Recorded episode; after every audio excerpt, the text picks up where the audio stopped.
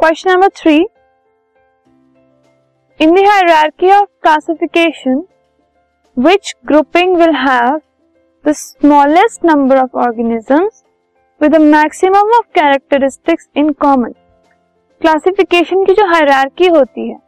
उसमें जो सबसे छोटा एक ग्रुप बताना है हमें, जिसके अंदर सबसे कम ऑर्गेनिजम्स हो, लेकिन उन सब ऑर्गेनिजम्स के मैक्सिमम कैरेक्टरिस्टिक्स जो है वो मैच करते हो, और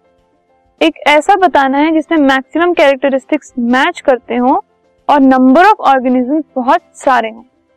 So in the hierarchy of classification जो सबसे कम नंबर ऑफ़ ऑर्गेनिजम्स का ग्रुप होता है, वो होता है एक स्पीशीज